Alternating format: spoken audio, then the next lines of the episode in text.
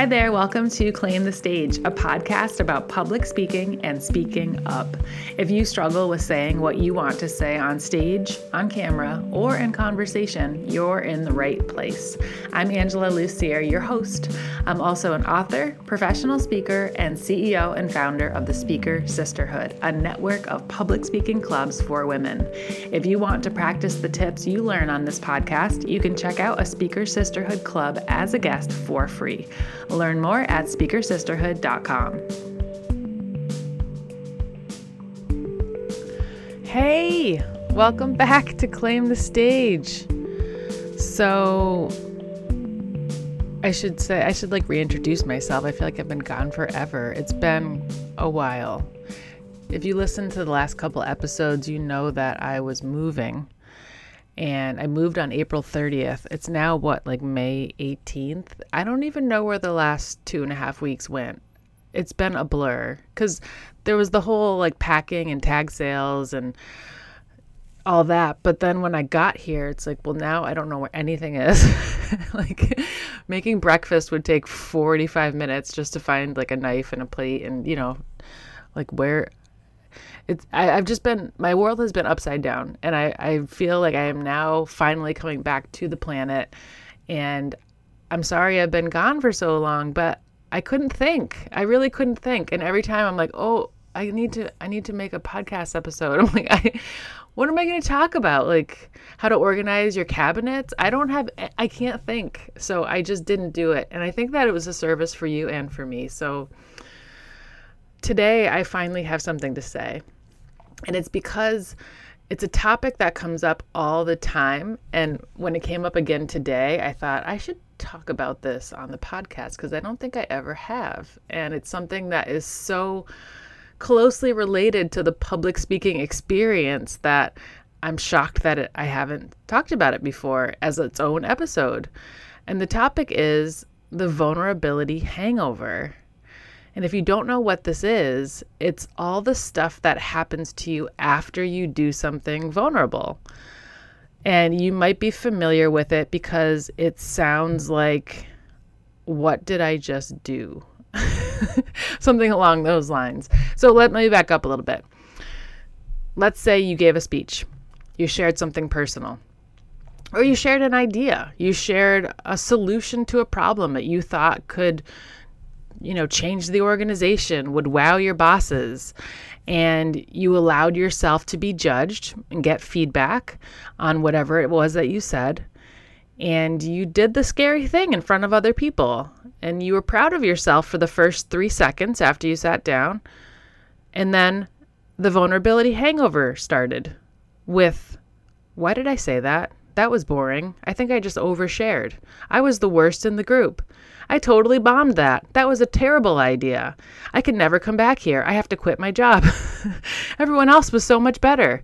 Ever done that? It is so common after you open your mouth and make yourself vulnerable in front of other people to then have this internal dialogue about why you're the worst person ever. And I want to talk about why it happens. And I also want to talk about how to deal with it when it happens because it's inevitable. It will show up. And uh, so today's episode is three ways to manage the vulnerability hangover. And please write these down and like save them in your wallet or on the notes app on your phone so that you can turn to it in moments of need because I will promise you that you will have moments of need. And it's not just at work. It could happen when you're giving the uh, maid of honor speech at a wedding. It could happen when you have to speak at your local networking group. Anytime you're on the spot or you feel judged or you make yourself vulnerable, it will pop up. And uh, after difficult conversations, that's a big one too. Especially if you are vulnerable with someone that maybe you don't feel safe around. Afterwards, you're going to be in that. Why did I say all of that? Why did I open myself up to that person? What was I thinking? So, here are three ways to deal with it. The first is to invite it and expect it. You know, when you know it's coming, you can prepare for it, kind of like after a night of partying or drinking. Maybe you're not a big drinker today, but you were in your college days or at some point in your life bring yourself back to that time. You're getting ready to go out with your friends, you're planning to have several drinks, and what are you thinking about? What do I have on the schedule tomorrow? And will I be able to do it? maybe in anticipation, you cancel tomorrow's early morning meeting. Or maybe you lay out your outfit for work because you know you probably won't be making good decisions when you wake up. Or maybe you buy Gatorade to prepare and drink when you get home. Or you eat a greasy burger after all the drinking to reduce the hangover symptoms. You, you get where I'm going. When you can prepare for it, the effects aren't as powerful. And you also don't feel consumed by it quite as much because you know it's coming. So when you do something vulnerable and you can prepare for the vulnerability hangover, it makes the effects not as strong. So doing things like taking yourself out for a nice coffee after your difficult presentation or lining up a massage for you know the day after or right after you give a speech you know, anytime you can treat yourself nicely after doing something difficult, it does help a lot with your self care and with that inner critic that likes to show up and beat you down. And you may be asking yourself, like, why does the inner critic even show up? Like, where does this come from? And this is a, a long answer, but I'm going to share it it's a, I shared this on, on, many other episodes, but it applies here, so I'm going to talk about it again. And the inner critic its job is actually to keep you safe. And it's attached to the amygdala, the oldest part of the brain, the fear center of the brain that's all about fight or flight. It's the stress response. So anytime that part of our brain thinks we're doing something dangerous that could actually like get in the way of our survival, it tells us stories about why we shouldn't do it to keep us safe and surviving. And the problem with that part of our brain is that it hasn't upgraded to today's society and the world we live in today. So anytime it senses any danger, it tries to shut it down. So this could be standing on the edge of a cliff where if you took one more step, you'd fall off the edge, which is real danger. You know, there is a a chance that you will not survive that. But standing on a stage and giving a speech is not real danger. It's dangerous for our ego, but it's not dangerous for our survival. And I know this because I've given over 700 talks and like I've never once like died or felt close to death. but my ego was definitely damaged when I felt insecure or I forgot what I wanted to say or I didn't have an answer to a question. And that's about as far as the damage goes. But because that part of our brain has not you know, like I said, like upgraded to today's society, it keeps trying to stop us from getting into these dangerous situations to keep us safe. So even after you say the scary thing, your brain is still trying to stop you from doing it. Uh, next time. So that's why the vulnerability hangover happens because it's trying to stop you from from doing something that could be unsafe for your survival. And when you can actually think about it that way when it's happening, it also reduces its power because you know it's just doing the it's sort of like working through the system that it's built to do, so it's doing it right. And you can take yourself out of it and just see it for what it is and then wait for it to be over. So that's the second tip is to just observe it, but don't believe it. When you think you are that fear voice or that inner critic, you tend to believe what it says. And but when you can get outside of it and observe it for what it is, you're no longer under its spell. You're just noticing it. And so if you can actually like write down the things you're telling yourself and look at it and say, "Oh wow, my my inner critic is really scared right now. It's really doing its job to keep me safe. But I know I'm safe. It's going to be okay." It can help to again just like reduce its power and reduce the time period that you're under its spell. So I can remember so many speeches where I'd sit down and go, I should never, ever do this again. I should just pick a totally different career. This was so embarrassing. I don't know what I just said. I just blacked out for a full 45 minutes and this was just just such a bad idea. But then when I was able to hear myself doing that, I, oh, okay, now I'm in a vulnerability hangover. My inner critic is strong and trying to protect me from danger, but there is no real danger. I'm just a person who's learning to be a better speaker. And of course, I'm not doing it perfectly because I'm a human. And of course, I'm going to make mistakes because that's just what people do. And were there good moments? Yeah. Did I do some things right? Yeah. Did I help some people? Yes. And so you can start to reframe it from this is the end of my life to oh maybe i'm just a, a person who's learning. And then it really it starts to take take um, some of the power away from it. So that's number two is to just observe it and notice it but don't believe it.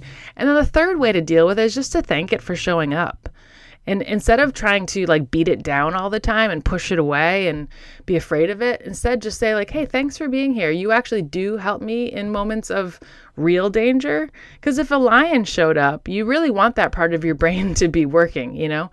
And if if you're about to step off a curb and there's a bus coming, you really want that part of your brain to be working. So whenever it is showing up, even if it's doing it at the wrong times, always say, "Hey, thanks." Like you're keeping me alive. So even though you're annoying at times, I do appreciate your help. And even if it's not being very helpful at all, you know, you really you really do want that part of your brain to be active. so you can let it have its moment to shine and then move on with your day. So those are the three ways to deal with your vulnerability hangover. The first is to just invite it and expect it and plan for it. If you know you're going to be doing something scary, set yourself up for success by doing something awesome after it. And that could even be just setting up a 5-minute call with a friend to like to share what happened and then get some support from that friend. That's a really easy simple thing you can do every time to prepare yourself for the hangover because you know it's coming. The second is to observe it but don't believe it and just let it be there and notice it, but you know, you can work on the dialogue with it a little bit instead of just believing it and going, God, I am the worst person ever to be born. You can go, you know what? I did a great job today and I'm proud of what I did. And next time I'll do an even better job. And then the third thing to do is to thank it for showing up because that part of your brain is really important, even if only half the time it's actually doing what it's supposed to be doing. so that is it for three ways to manage your vulnerability hangover. If you have more questions about this part of the speaking process, f- please feel free to email me. I'm happy to take specific questions on the topic if there's something I didn't cover or if you want more clarification on a part of it. We can we can do a part 2, you know. This is actually a really big subject, so we can keep talking about it. And if you think about public speaking as like a a cycle like from raising your hand to saying yes, I'll give the speech that's that's another moment of having a vulnerability hangover. Where you go why did i do that to myself? I'm not even a good speaker. And you work through that element of the vulnerability hangover. And then there's the actual prep of the speech where you have another vulnerability hangover for all of the content you put into it. Before you even say it out loud putting your knowledge your creativity your experience your ideas into a speech is vulnerable. So you might experience another vulnerability hangover right there, another one after you give your presentation, and then another one after you get the feedback, right? So just anticipate that you're not just going to have one, it'll keep popping up every time you make yourself vulnerable. And the more you expect it to be there, the easier it is to deal with. So that does it for me this week. I'm so excited that my brain is working again. I hope I don't have a vulnerability hangover after this podcast episode. I probably won't because I, I feel pretty good about what, what I just shared. But if I do, I know how to deal with it. So that's it for me. I look forward to uh, getting back on a regular schedule. Thanks for your patience, and I will see you next week. Thanks so much for listening. If you loved today's episode, please leave a review on Apple Podcasts to say thanks. Also, if you'd like to support the show and say thanks in another way, you can now do that by hitting the support button in the show notes. You can set up a monthly recurring payment of 99 cents to $10 to whatever fits your budget. All payments go directly to me. All right, I'd like to say thanks to Kelly Vogel for producing my music. This show is created in the Glitter Closet in Holyoke, Massachusetts, and it's a production of Speaker Sisterhood. That does it for me this week, you guys. As always, stop waiting, start creating. I'll see you next time.